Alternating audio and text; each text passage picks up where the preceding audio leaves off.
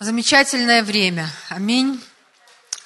Замечательное время, и у нас будет замечательная тема. Может, кому-то она сразу не покажется замечательной, но я постараюсь вас убедить в том, что она замечательная. Хорошо? Хорошо. Мы сегодня будем говорить о покаянии.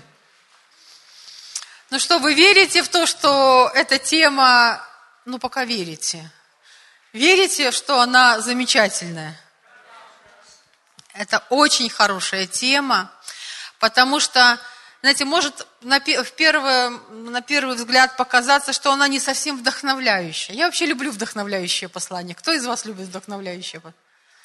Как-то все остальные любят невдохновляющее послание. Да? Ладно, я думаю, что вы просто были заняты тем, что доставали свои конспекты и Библии, да? Хорошо. Мы все на самом деле любим вдохновляющее послание, правда?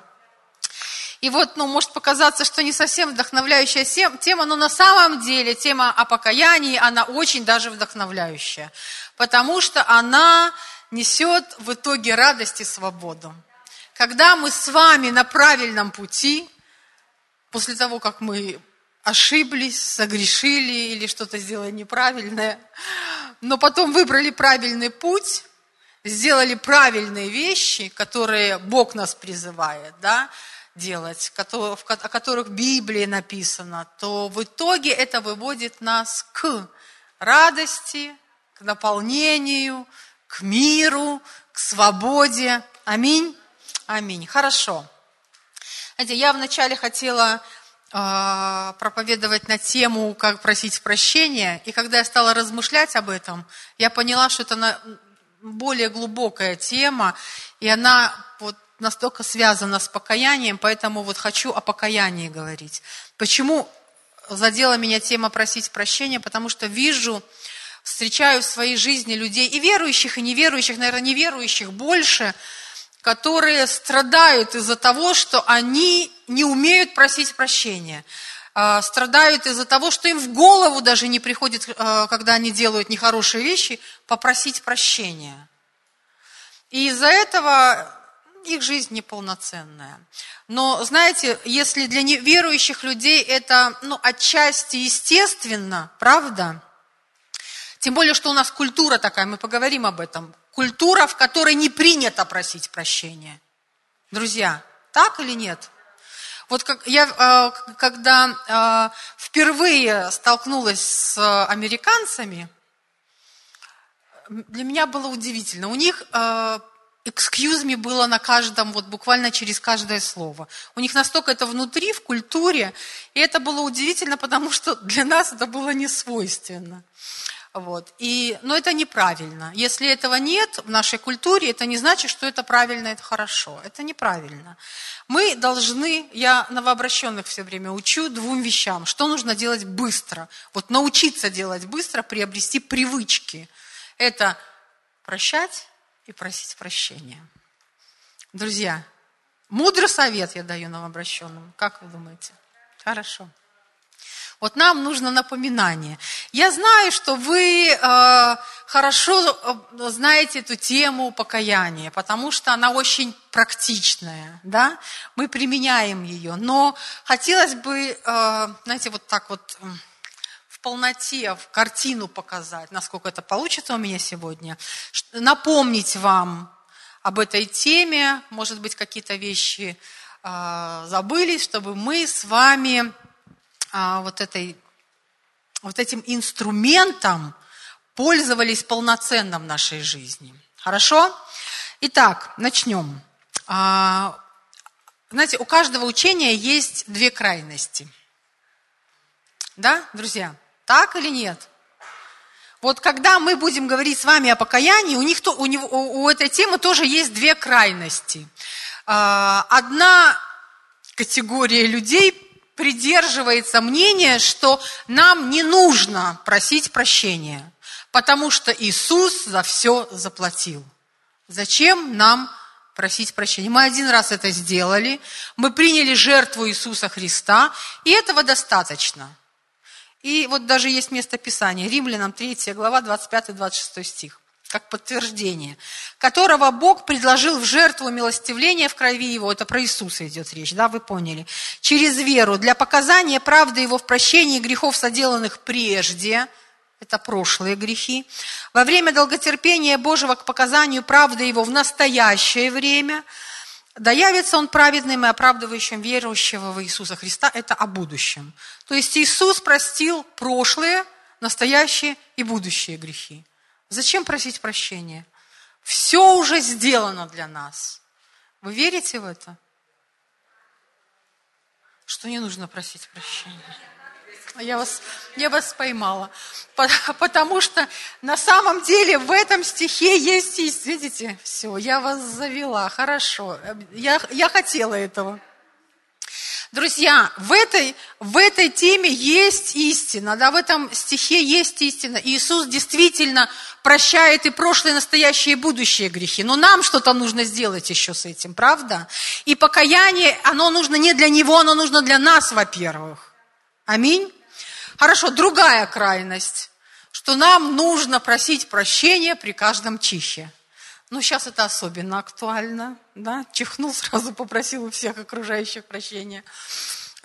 Еще сказал, что у меня нет коронавируса. А, тоже крайность, друзья. Нам нужно просить прощения, да? Мы чуть попозже об этом поговорим и посмотрим а, в Библию.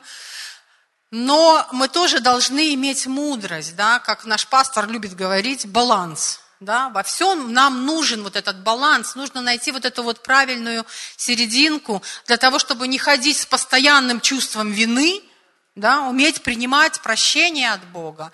И при этом тоже, когда мы совершаем определенные поступки, не очень хорошие или грех, чтобы нам э, быть мудрыми людьми и принести покаяние перед Ним и перед людьми, если это касалось людей. Да, мы тоже будем об этом говорить. Хорошо, итак, покаяние. С покаяния все начинается, наша христианская жизнь начинается. А, Иоанн Креститель, он говорил, что я крещу вас в покаяние для оставления грехов. Да? Иисус говорил а, в Евангелиях, покайтесь, ибо приблизилось к вам Царство Божье. Но что же дальше? Вот где нам найти в Библии а, подтверждение того, что нам нужно покаяние? Особенно, чтобы это еще были слова Иисуса. И особенно, чтобы это было не из Евангелий. Потому что некоторые могут сказать, а, ну Евангелие Иисус же еще не умер. Но вот когда Он умер на Голговском кресте, нам точно не нужно покаяние. Вот где найти место Писания, как вы думаете, чтобы это были слова Иисуса, чтобы они были о покаянии, и чтобы они были в Новом Завете, не в Евангелиях? Трудную задачу вам задала. Она на самом деле не трудная. Вы сейчас просто чуть-чуть подумайте и вспомните, в какой книге хорошо. Да, это книга Откровения. А мы помним, вторая, третья глава, Иисус обращается к церкви, да, к семи церквям. И вот интересно, во второй и третьей главе он э, четырем из трех, это больше половины, четырем церквям из трех он говорит, покайся. Он обращается к церкви и говорит, церковь, покайся. Если вы, э, вам домашнее задание прочитать, напомнить себе эти две главы, вторую и третью, если вы посмотрите, там идет речь не просто о грехе, таком, ну, типичном, да, как, если так можно сказать, о грехе. Но вы знаете, когда мы с вами а, проповедуем неверующим людям и говорим о грехе, а, обычно в каких категориях мы размышляем, говорим. Тебе нужно бросить пить, курить, прелюбодействовать, э, ругаться матом, что еще, какие такие очевидные вещи. Воровать, обманывать, да. Но когда мы проходим определенный путь, да, во Христе, мы уже сталкиваемся с грехом более тонкого рода. Да? Понимаете, о чем я? Когда мы уже начинаем не просто судить наши поступки, а судить наши мотивы, да, заглядывать внутрь своего сердца. Так вот, интересно, когда Иисус обращается к церквям, Он тоже говорит, там есть, конечно, присутствовал определенный грех, а, связанный с неправильным учением, с прелюбодеянием, но а, вот если вы посмотрите вот к этим четырем, четырем церквям, Иисус обращается, Он говорит о том, что им нужно быть ревностными, им нужно вернуть первую любовь от первой церкви, которую Он говорит, покайся, ты оставил первую любовь. Последний из этих церквей, Лаодикийской, он говорит, ты не холоден и не горяч, ты тепл. И э, многим из них он говорит, будь ревностным, покайся.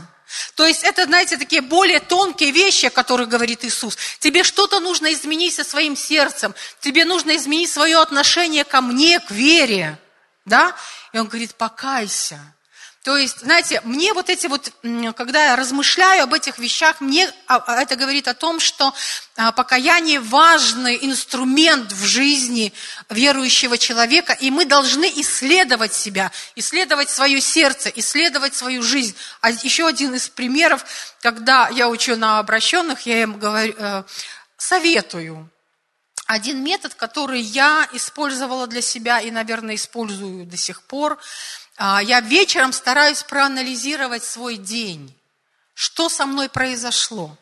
И знаете, когда мы размышляем о том, что было с нами, какие, в какие ситуации мы попадали, это помогает нам посмотреть а, на наше сердце, на то, как мы поступили, где нам нужно, может, что-то подкорректировать, изменить. И Дух Святой, Он наш помощник в этом, Он показывает нам. Мы не всегда с вами можем а, быть честными и проанализировать честно себя и э, свою позицию в определенных ситуациях. Но Дух Святой, Он высвечивает, Он показывает нам, да, и у нас есть хорошая возможность применить инструмент, да, который называется покаяние. Хорошо. В Иакова 4.12 тоже интересное место. Там написано, что один, вот я вам с греческого построчный перевод прочитаю, 4.12 Иакова. Один есть законодатель и судья, могущий спасти и уничтожить. Ты же кто, судящий ближнего своего? Ну вот для нас важно вот этот вот Э, коротенький, корот, короткая часть. Один есть законодатель и судья, могущий спасти и уничтожить. Знаете, мне тоже говорит а, это о том, что покаяние важно для нас сегодня, потому что Бог, Он законодатель. Что значит законодатель? Он устанавливает законы. Законы, как нам жить, как нам существовать всем вместе, да? Э, относительно всей нашей жизни. Он устанавливает духовные, физические, все законы для жизни человека. Да? Он законодатель. Один. Все. Люди должны сверять свои законы, по которым они живут, которые они пишут, в соответствии с его законами, потому что там э, в синодальном написано един, а в греческом написано один. Только один есть. Только одна личность, которая устанавливает законы. Это Он. И Он не только устанавливает законы, Он не только законодатель, Он еще и судья. Потому что Он наблюдает за тем, чтобы эти законы были исполнены правильно, не были нарушены. А если они будут нарушены, то что? Он может спасти или уничтожить. Так сильно написано, да? Мне нравится греческий потому что там все очень четко. Он может спасти или уничтожить. Но вот спасти он может когда? Когда мы приходим к нему и что-то делаем. Да? Друзья, это очень важно. Он выносит приговор. Мы с вами делаем грех. Вот как а, я вот второе место не прочитала о второй крайности, когда мы много-много-много Иногда люди много каются. Это место Писания. Если говорим, что не имеем греха, обманываем сами себя, и истины нет в нас. Мы делаем грех, да, мы совершаем, и у нас есть инструмент, который помогает нам разобраться с этим. Да? Прийти к судье, который выносит приговор, но мы можем принести кровь Иисуса Христа, да? Не наше действие, не наше покаяние дает нам прощение, но кровь Иисуса Христа. И мы с Его кровью можем прийти, да, и что? Он может спасти нас, Он может очистить. И 1 э, Иоанна 1.9, мы сегодня будем много вспоминать это место Писания. Если исповедуем грехи наши, то Он, э, будучи верен и праведен, простит нам грехи и очистит нас от всякой неправды. Хорошо. Итак, нам нужно каяться, друзья, когда мы сделали нехорошие поступки, грех допустили в свою жизнь, у нас есть хороший инструмент для покаяния. Хорошо, итак, что такое покаяние? Может быть, кто-то вспомнит, я вижу тут э, староверов. Пастор Вениамин, мне кажется, он очень хорошо заложил в нас это, эту формулировку покаяния, даже с образом, может быть, кто-то вспомнит, что такое покаяние.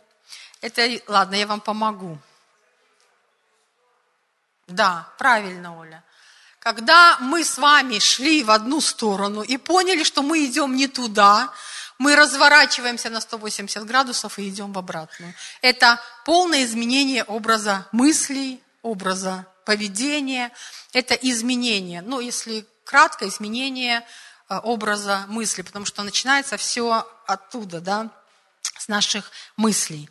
А, покаяние ложное, есть покаяние ложное, есть покаяние истинное. Что отличает их?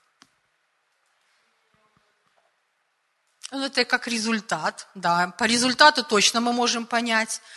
Но что внутри отличает? А, мы поговорим об этом, о сожалении, вы забегаете вперед. А, их от, отличает искренность. Друзья, когда человек искренне кается, пример, два человека, два героя из Библии, Иуда и Петр. Как вы думаете, было покаяние у того и другого?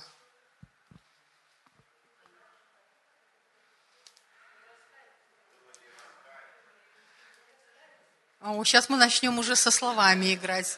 Покаяние, раскаяние, сожаление и так далее. Ну, хорошо, давайте мы, мы не в категории покаяния, в категории сожаления. Сожалели ли они о своем грехе? Можно сказать, что их грех был похож. Можно дать ему одно название. Они оба предали Иисуса. Они отвернулись от Него. Да? Конечно, можно э, если уже углубляться, сказать, что грех одного был более сильным, чем грех другого. Хотя я помню э, проповеди Вениамина, который говорил, что нет греха маленького либо грех, но есть грех, да? Но вот самое интересное, что оба эти, человек, э, оба эти героя, и Петр, и Иоанн, они потом осознали, что сделали грех. Они сожалели, да? Но, ой, я сказала Иоанн, извините, Иуда. А, они оба сожалели, но у них были очень разные результаты. Да? Мы видим э, последствия Петра и его жизнь, и мы видим, чем закончилась жизнь Иуды. Хотя он тоже понял, что он сделал не так. Потому что если бы ну, его, его поступки говорили о том, что он сожалел о грехе.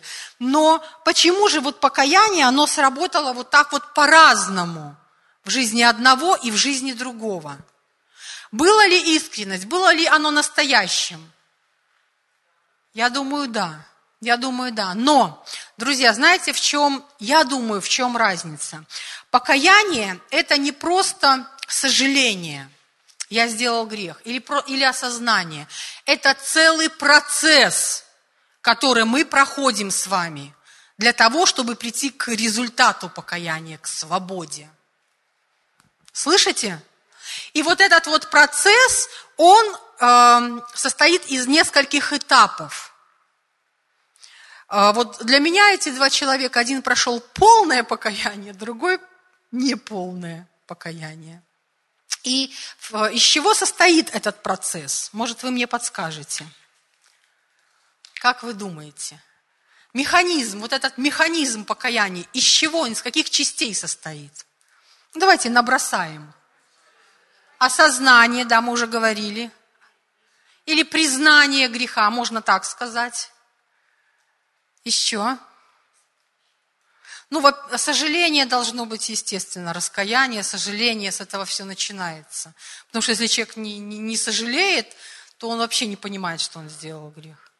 Или, или преднамеренно. Хорошо, сожаление, признание греха еще. Исповедание, хорошо.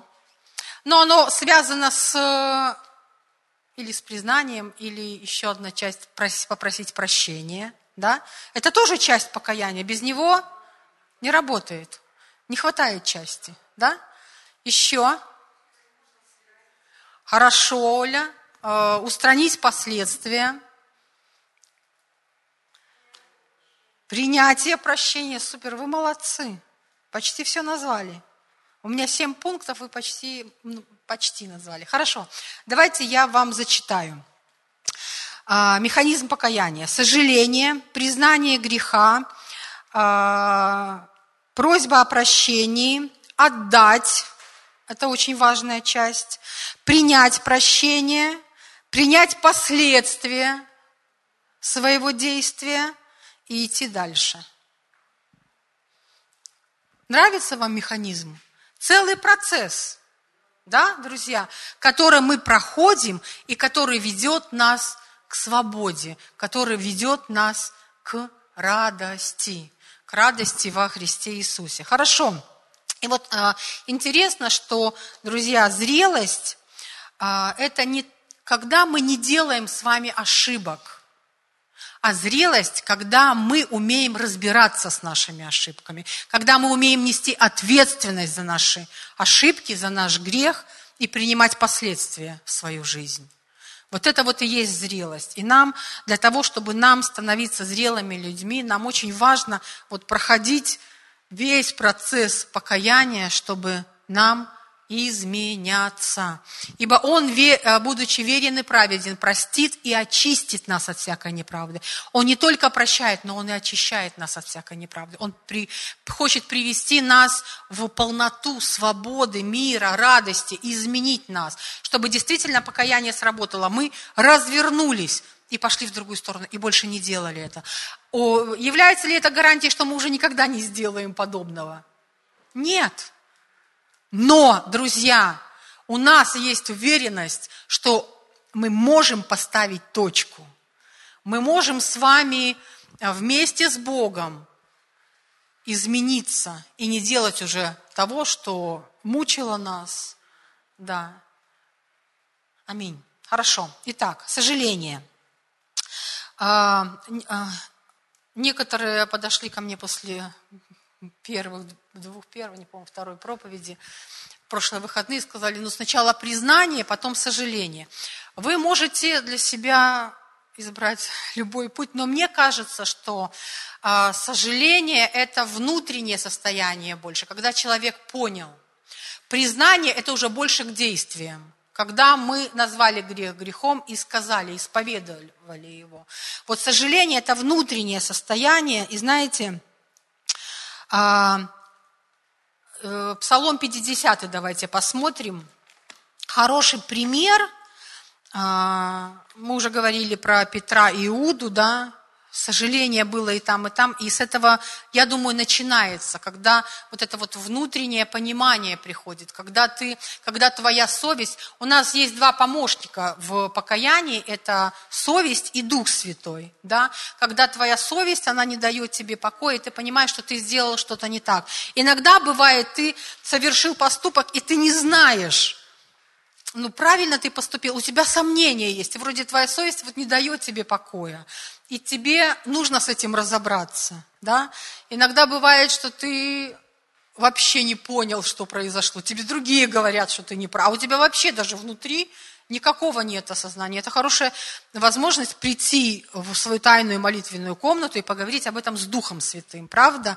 Чтобы Он мог показать тебе твои действия, показать тебя со стороны. Я однажды молилась такой молитвой. Это был ключевое наверное, один из ключевых моментов моей жизни.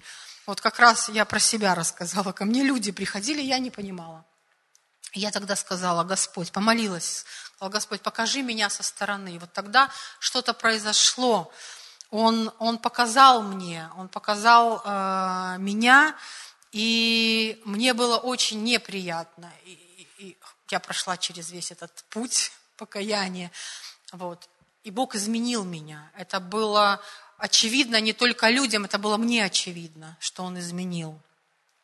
Хорошо, сожаление, о чем мы? 50-й псалом. А, очень хороший а, пример того, насколько вот Давид, он осознал, вы помните, да, этот псалом, после того, как он совершил грех, прелюбодеяние с Версавией, он убил ее мужа, да, и вот а, уже ребенок родился и заболел смертельно, и Давид, уже пришел пророк Нафан к нему, обличил его, и Давид, он сразу, я думаю, что он понимал, но не хотел это признавать. Но вот тут он понимает, а, мы прочитаем несколько стихов. «Ибо беззаконие мои я сознаю, и грех мой всегда предо мною». То есть вот это вот осознание, это внутреннее отношение, понимание того, что ты сделал неправильно. Девятый. «Окропи меня и сопом, и буду чист, омой меня, и буду белее снега. Дай мне услышать радость и веселье, и возрадуются кости тобою сокрушенные. Отврати лицо твое от грехов моих, и изгладь все беззакония мои. Сердце чистое сотвори во мне, Божий, дух правый обнови внутри меня. Не отвергни меня от лица твоего, и духа твоего святого не отними от меня». Возврати мне радость спасения Твоего, и духом владычественным утверди меня. И девятнадцатый. Жертва Богу, дух сокрушенный, сердце сокрушенного и смиренного ты не презришь, Боже. А, вот это вот осознание, внутреннее сожаление от того, что он сделал. Друзья, это первый шаг, и нельзя на нем долго оставаться. Нужно двинуться дальше. Потому что дьявол заинтересован, чтобы мы остались в этом первом пункте, и вот это чувство вины постоянно мучило нас. Но без этого шага не наступит второй. Нам нужно осознать, нам нужно понять. Да? И в, особенно в Ветхом Завете вот часто э, используется слово «сокрушенное сердце». Да? Э, и вот это вот сокрушение, это и есть понимание того, что ты сделал неправильно. Да? Сожаление, сокрушение – а, Исайя 57, 15, тоже очень похожий стих. Но я хочу обратить внимание ваше на 2 Коринфянам 7, 10. Ибо печаль ради Бога производит неизменное покаяние ко спасению, а печаль мирская производит смерть. И вот смотрите, здесь идет речь о двух состояниях, да? Печаль ради Бога и печаль мирская. Это два разных состояния. Одно дело, ты сожалеешь и понимаешь, ну да, так некрасиво себя там, представил для других, или ты сожалеешь перед Богом, потому что ты перед Ним согрешил, потому что ты понимаешь, что твой грех был против Него. Понимаете, это разные вещи. Потому что есть, и, ну, мы хотела попозже об этом поговорить. Э, мы иногда можем покаяться ради выгоды, потому что мы понимаем, что это выгодно нам. А нам действительно выгодно, друзья – но Бог, Он смотрит на наше сердце. И прощение приходит не из даже наших действий, а из-за того, что внутри нас. Понимаете? Поэтому вот этот пункт, он очень важен. Потому что он касается нашего сердца.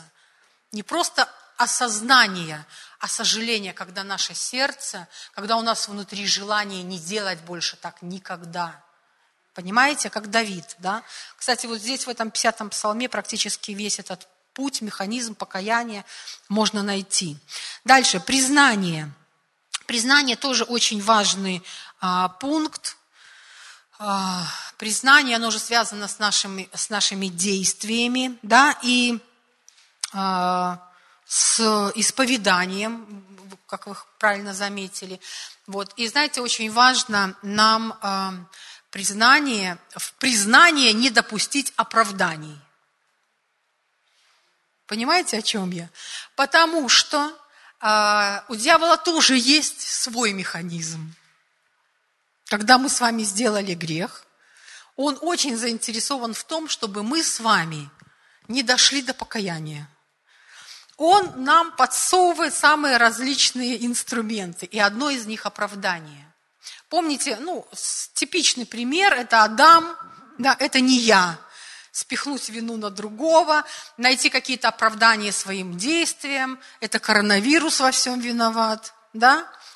Вот. У нас был раньше мы дьявола во всем обвиняли, сейчас у нас еще коронавирус появился, на которого все можно спихнуть. Друзья, я а, а, получила очень сильное откровение, на мой взгляд.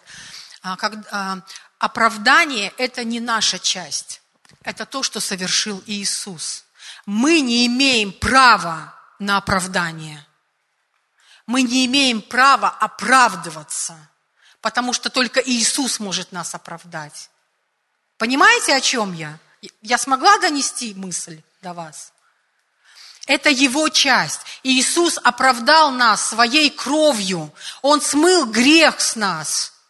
Он оправдал, и мы можем предстать перед Богом оправданными. Но мы не сможем сами себя оправдать перед Ним. Этого будет недостаточно. Ни одно наше оправдание, даже лучше всего сформулированное, оно не сможет нас оправдать перед Богом.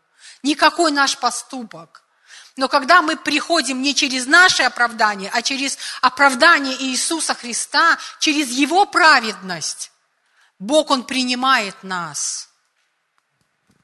И следующий важный этап – это исповедание. Друзья, нам важно назвать вещи своими именами. Это не просто был так, ну, нехороший поступок, назвать грех грехом исповедать его, высказать, назвать перед Богом. Если это было связано с людьми, назвать перед людьми. Признание – это не просто внутреннее согласие, это сожаление. Признание – это когда я говорю, я согрешил. Я согрешил перед тобой. И грех мой вот так вот назван. Как Давид это сделал. Как Петр это сделал. Назвать грех своим именем. Ибо если исповедуем грехи наши, Он верен и праведен, прощает и очищает от всякой неправды. Аминь. Аминь. Хорошо. А, попросить прощения. Тоже важный очень а, момент, а, важная часть в покаянии, попросить прощения. Причем, друзья, вот весь этот механизм, он э, работает как э, в той части, которая касается Бога, да, мы это хорошо понимаем. Когда мы сделали что-то, мы приходим к Нему и каемся, просим прощения и так далее, да. Но если в этом участвовали люди, и мы сделали грех против человека, мы тот же механизм должны пройти и по отношению к человеку. Попросить прощения у него и попросить прощения у человека. Понимаете, мы сейчас об этом скажем. Хорошо. А, вы знаете, что можно просить прощения по-разному. Можно просить прощения правильно и неправильно. Я думаю, что вы все практики с большим опытом и понимаете, о чем я. У меня была недавно нехорошая история с моими родственниками. А, мне, как христианке, достается почему-то больше всех. Вот, да. А, она православная, я протестантка. И между нами иногда бывает пропасть. Вот, короче, мне досталось. И знаете, сегодня хороший, э, хорошее время, когда слово оставляет следы. Знаете, в притчах написано слово, что птица вылетела и не поймаешь. А вот у нас сегодня другое время. Вот вылетело слово и поймаешь. У него есть электронный след. Когда начинают тебе писать, да, э, в, через различные там мессенджеры, остается след. И вот когда этот след потом высвечивается, вот слово можно поймать, оказывается. И вот когда уже все высветилось, она позвонила мне, и стала извиняться передо мной. А, извинял. Я была ошарашена тем, что она сделала уже это. Вот. И я говорю, спасибо. Мне очень, для меня очень важно было, что ну, вы позвонили и Он говорит, ну что там ты, ты же понимаешь. И я вдруг понимаю, что она попросила прощения не из-за меня, а потому что сегодня 6 января, православное Рождество, и ей же нужно идти в церковь. А я вообще здесь даже ни при чем. Ей просто это нужно сделать, чтобы убелить себя перед ним. Она же придет к нему в церковь. Понимаете, друзья? Мы иногда э, вот, ради выгоды, ради того, чтобы его не разгневать, не дай Бог. Ну, у каждого же свои верования, понимаете? Но это неправильно. Потому что истинное и ложное покаяние, оно отличается искренностью твоего сердца. И когда ты действительно сожалеешь и понимаешь, что ты сделал, и ты каешься перед ним, ты понимаешь, что и человек в этом еще задействован. И твое покаяние такое же искреннее перед ним должно быть. Понимаете, друзья? Бог примет или не примет, когда мы вот так вот каемся. Ну, наверное, нам каждому надо задать вопрос. Или когда тебя к стенке прижали, да, и твой поступок уже очевиден, ради того, чтобы не быть ну, уже совсем в глазах других людей, ты уже идешь и каешься. Тоже этого не нужно делать. Или на автомате, друзья. Знаете, как вот я про американцев рассказывала, хоть у них это и в культуре, друзья, но когда это касается, ну, если ты там на мозоль наступил человеку, ну, понятно, да, это должна быть как привычка. Но когда это касается каких-то серьезных вещей, наших поступков, это не должно быть там, ой, простите, да, это не должно быть по привычке или на автомате, это должно быть осознанно, когда мы понимаем, что мы делаем. Мы понимаем, что мы сделали, и мы понимаем, что мы должны сделать. И это искрен, с искренним сердцем. Видите, вот весь этот механизм, от него никак, никак не уйдешь. Все, все в связке. А, хорошо. Важно вот не затирать эти понятия, да, просить прощения, чтобы это было для нас ну, осознанно. И покаяние перед людьми тоже очень важно. Нам важно учиться просить прощения перед людьми. Э, это неотъемлемая часть. Когда мы сделали какие-то неправильные вещи, нам очень важно прийти к человеку, назвать и попросить прощения. Причем, знаете, а, ну, иногда бывают такие яркие моменты, когда мы попали, да, а иногда бывают вот обыденные какие-то бытовые наш, с нашими друзьями, в нашей семье, на нашей работе. Тоже важно быть чувствительными, друзья, потому что если для неверующих естественно не просить прощения, я сталкиваюсь сейчас сплошь и рядом по работе, в магазине, вы, вы понимаете о чем, да? Никто не несет ни за что ответственности, тем более даже им в голову не приходит извиниться перед вами. Мы должны быть другими, и нам, э, нам важно ну, признавать свои ошибки и просить прощения. И очень хочу попросить вас э, об одном одолжении для меня. Ну ладно, шутка. Хочу попросить у вас одной важной вещи – Научите а, своих детей просить прощения. А знаете, как вы можете научить их просить прощения? Самим просить у них прощения. Если мы с вами занимаем такую позицию, что взрослый всегда прав, мы никогда не будем это делать. И они не научатся. Они не научатся, друзья. И они не будут отзывчивыми к Духу Святому. Они не смогут. Но если мы с вами как взрослые, будем извиняться за наши неблаговидные поступки по отношению к ним, они научатся правильным вещам. Слышите, друзья, я очень, с Никитой я прошла эту школу. Бог очень серьезно обращался ко мне, когда были такие вот ситуации а, с ним, и я училась у него просить прощения. Правда, он мне иногда говорил, о, ты опять просишь прощения, и что? Я говорю, Никита, я изменюсь, я знаю, потому что Бог со мной. Поэтому я очень прошу вас, научите, научите своих детей просить прощения своим примером. Отдать, отпустить. О, все, у нас уже времени почти нет. Это тоже важный момент – отдать отдать Богу, отдать Богу стыд, отдать Богу вину, отдать Богу мысли об этом поступке, потому что дьявол будет приходить и напоминать, а вы должны ему сказать, я отдал все забыто. Друзья, если мы с вами прошли весь этот путь, весь механизм покаяния, весь процесс покаяния, этого достаточно. Дьявол заинтересован, чтобы мучить нас. Но Бог говорит, что следующий шаг, Он прощает принять, нам нужно принять прощение. А как мы можем принять? Верой в то, что Он прощает. Ибо Он, будучи верен и праведен, Он прощает не из-за нас, не из-за того, что мы вот узнали весь механизм покаяния, и мы проходим его искренне и так далее. Не из-за нас, друзья, потому что Он, будучи верен и праведен, Он простит и очистит от всякой неправды. Он прощает из-за Его сущности, из-за Его природы, из-за Его любви к нам, из-за крови Иисуса Христа, потому что Он обещал, друзья, из-за того, что Иисус сделал для каждого из нас. Он прощает. Поэтому нам важно принять это прощение, верой принять прощение. И знаете, что дальше сделать? Идти дальше. Идти дальше. Вот, э, а, еще один пункт забыла. Принять последствия. Принять последствия.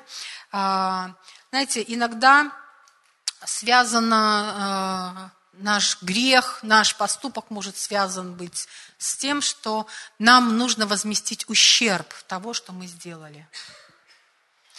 Это может быть ущерб, э, причиненный материальный какой-то, но это может быть и ущерб, причиненный личности, авторитету человека.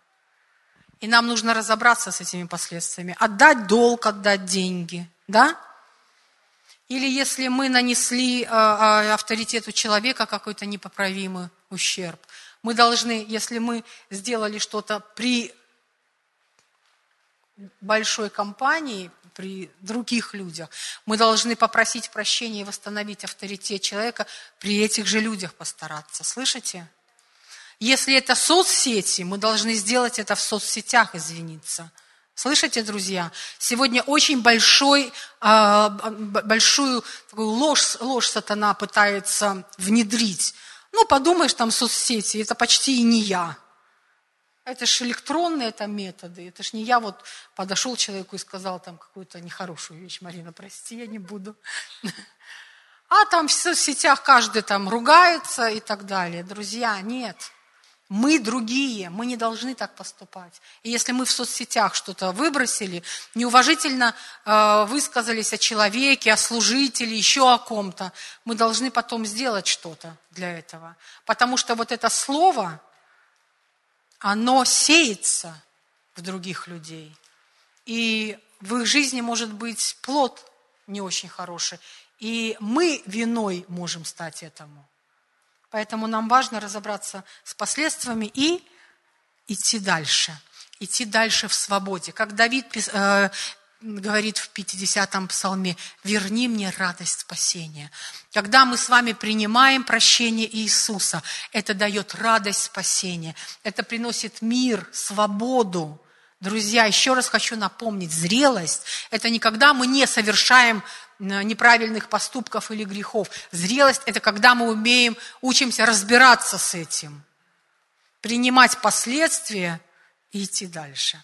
Давайте встанем, будем молиться.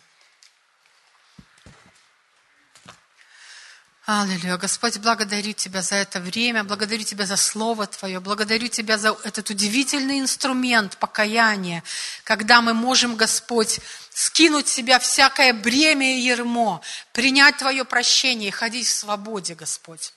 Но больше того, мы можем а, принимать изменения от Тебя, потому что Ты не только прощаешь, но и очищаешь нас от всякой неправды. Мы благодарим Тебя, Господь. Учи нас.